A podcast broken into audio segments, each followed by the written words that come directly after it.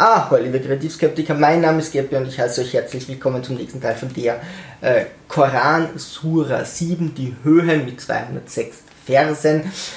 Äh, Im Namen Allahs, des Gnädigen, des Barmherzigen. Ein Buch zu dir hinabgesandt, so dass deswegen keine Bangigkeit sein in deiner Brust, auf dass du damit warnest, eine Ermahnung für die Gläubigen. Folget dem, was zu euch herabgesandt ward und eurem Herrn und folget keinen anderen Beschützern außer ihm, wie wenig seid ihr dessen eingedenk. Wie so manche Stadt haben wir zerstört, unsere Strafe kam über sie des Nachts oder während sie schliefen am Mittag. Es sind weitere Wiederholungen, das kennen wir jetzt schon.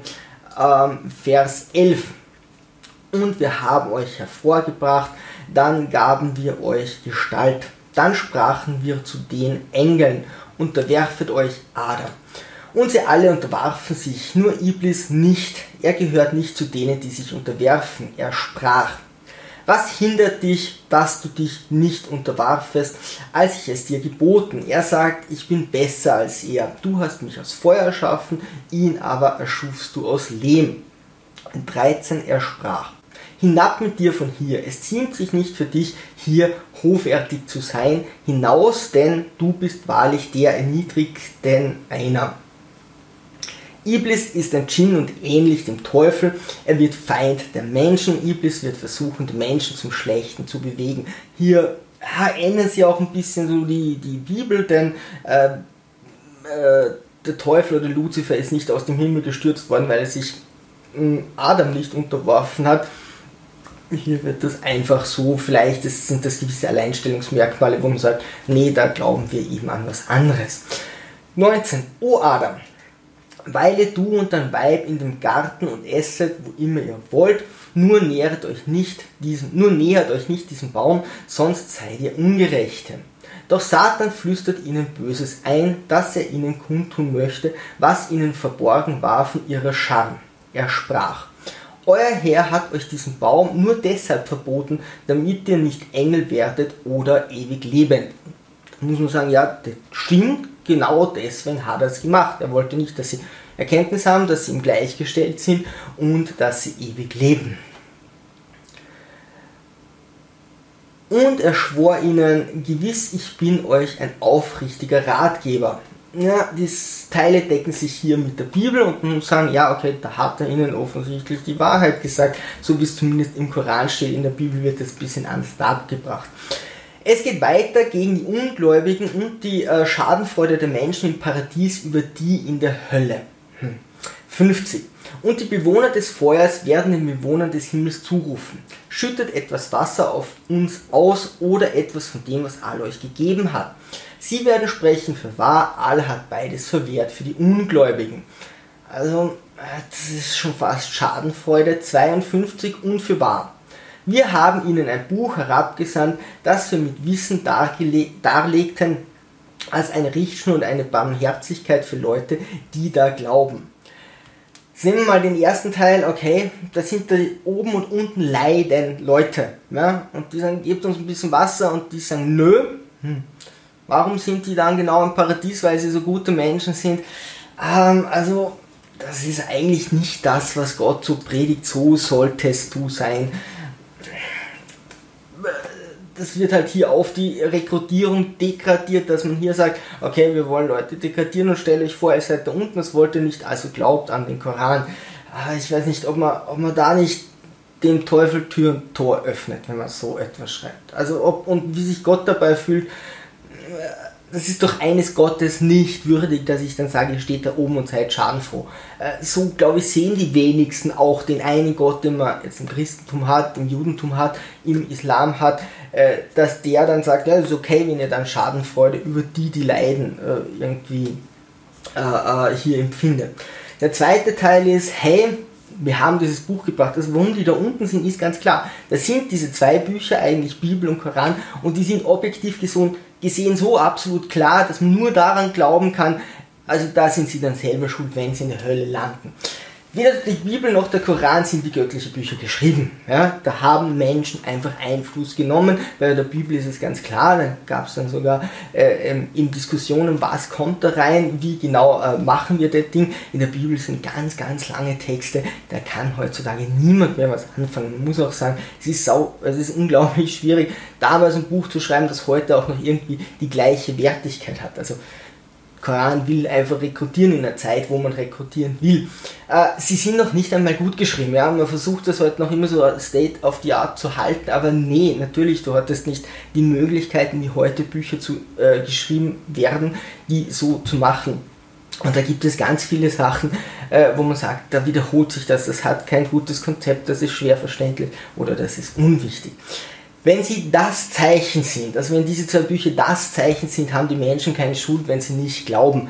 Also zu sagen, ey, diese Bücher sind so eindeutig, nee, das hat jeder andere Glaube auch. Jeder andere Glaube hat auch tiefe, tiefe, tiefe Wurzeln, wo er genauso sagen könnte, naja, an dem ist es vollkommen offensichtlich. Also weder der Koran noch die Bibel sind so geschrieben, dass du objektiv sagen kannst, na, absolut klar. Also das ist einfach so bei weitem nicht der Fall und wir werden später hören, wo beim Koran dann auch steht, äh, übrigens, und glaubt es blind, ja, also das ist auch noch ganz wichtig, zieht es nicht in Zweifel. Wenn sie eh so klar sind, warum sollte ich das dann tun müssen? Allah wird gepriesen, so geht es jetzt weiter. Erneut wird das Unverständnis ausgedrückt, warum nicht alle glauben.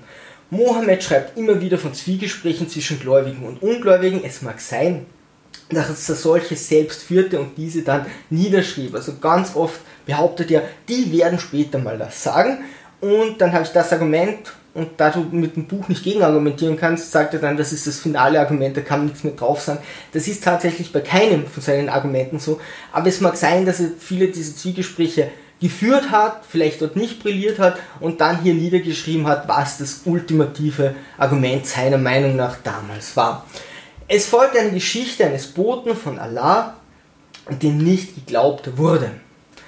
94. Nie sandten wir einen Propheten in eine Stadt, ohne dass wir ihre Bewohner mit Not und Drangsal heimsuchten und dass sie sich demütigen möchten. Das Prinzip lautet Glauben durch Angst und nicht durch Überzeugung. Das sagen sie zumindest am Anfang des Korans immer wieder.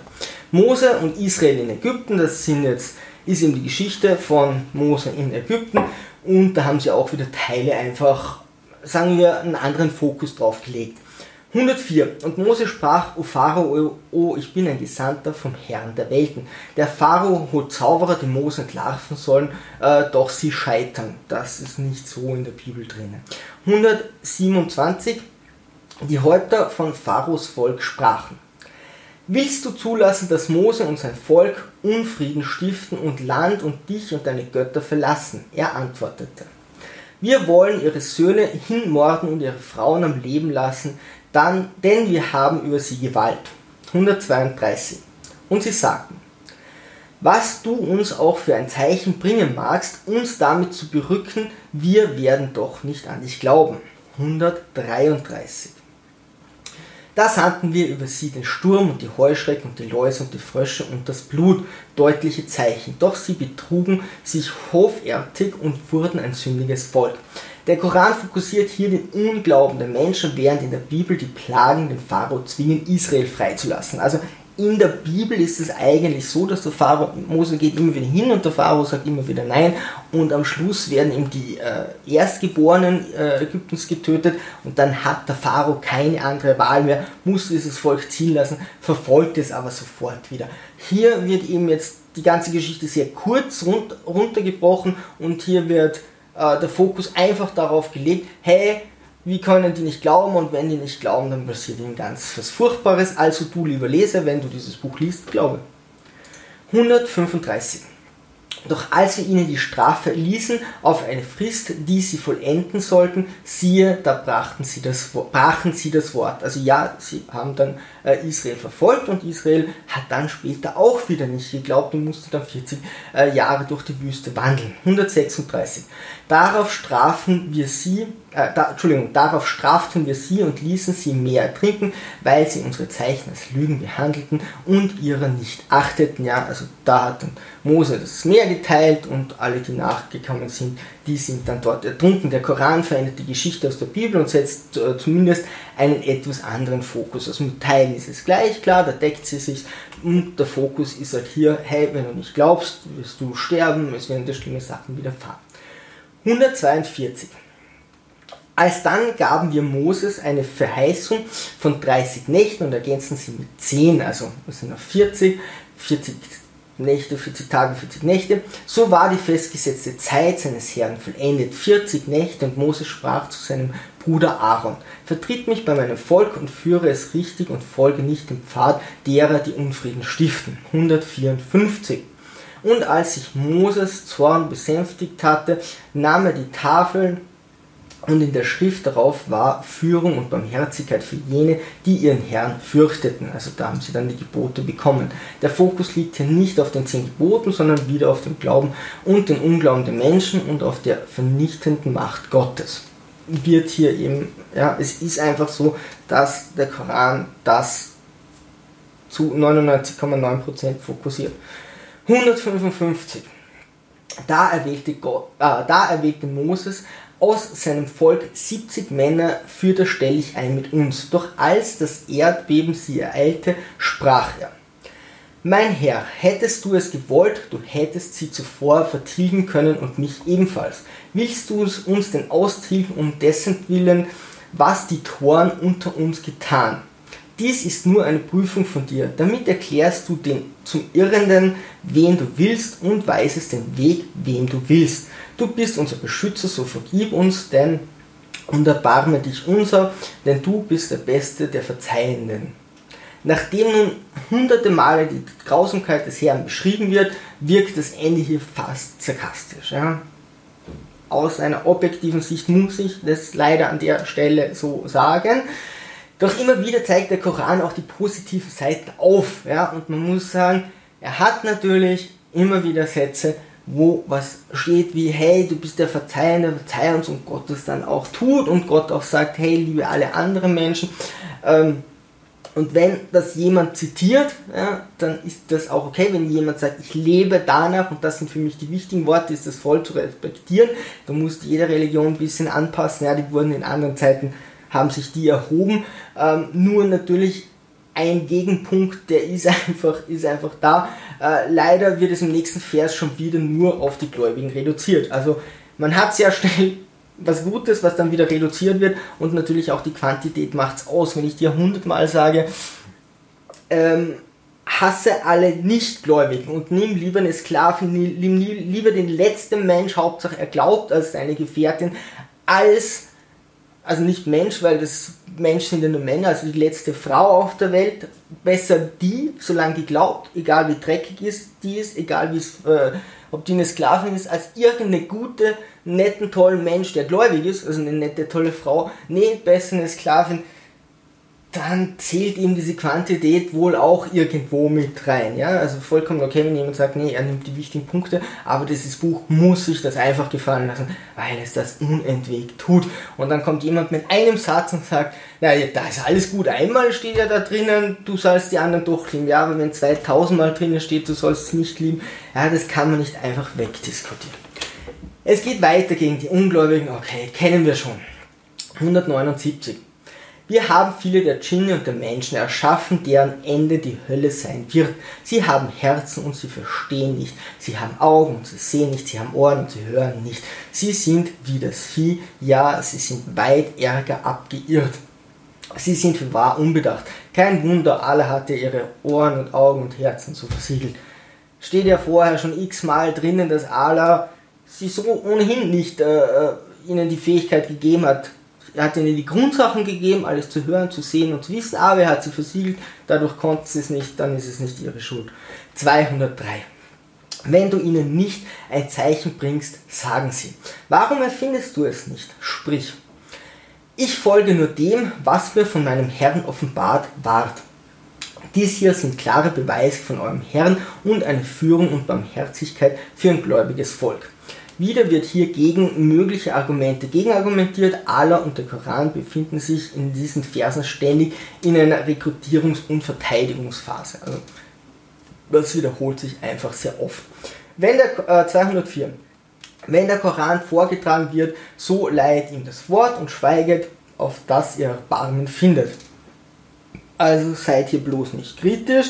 Das Buch ist zwar perfekt und wenn du es liest, dann musst du glauben, sonst ist es deine Schuld und du kommst in die Hölle. Aber wenn du es liest oder es vorgetragen wird, dann musst du sofort alles akzeptieren und darfst nicht kritisch drüber nachdenken.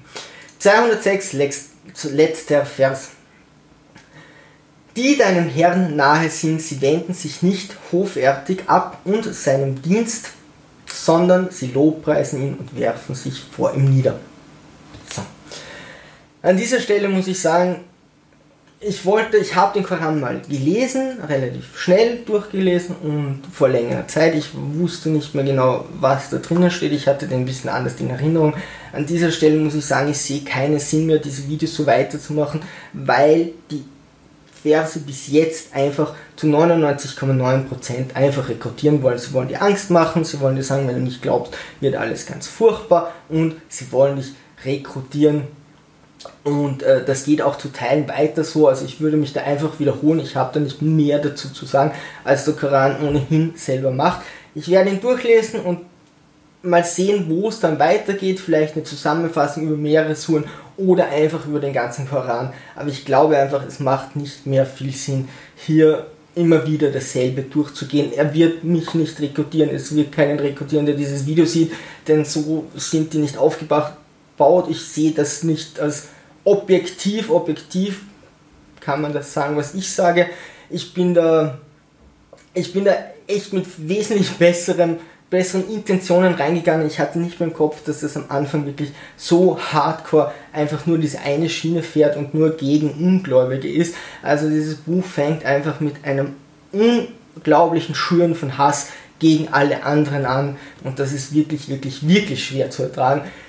Ich werde versuchen mal die guten Stellen zu finden und dann auf die mehr äh, äh Fokus zu legen, weil ganz viele Leute glauben an den Islam und es ist an den Koran auch. Und es ist ja auch okay, das sind ja nicht alle schlechte Menschen, nur weil dieses Buch die Grundlage ist oder dieser Anfang die Grundlage ist.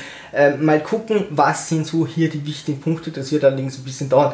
Was sind hier die, die positiven, die geilen Sachen, warum die dran glauben, was hier das Zusammenleben einfach schürt, wo man dann auch andere Menschen lieb haben kann. Es wird sicher genug geben. Und mal sehen, wie es weitergeht, aber an dieser Stelle muss ich einfach mal abbrechen und mich dann neu orientieren, wie ich mit dem Thema weiter verfahre. Hey, wenn ihr irgendwas zu sagen habt, einfach ab in die Kommentare. Ja, ich versuche das alles sehr nett zu beantworten, sehr sachlich zu beantworten. Ansonsten, liebe Sturmtrotzer, segeln wir straff weiter auf zum Horizont.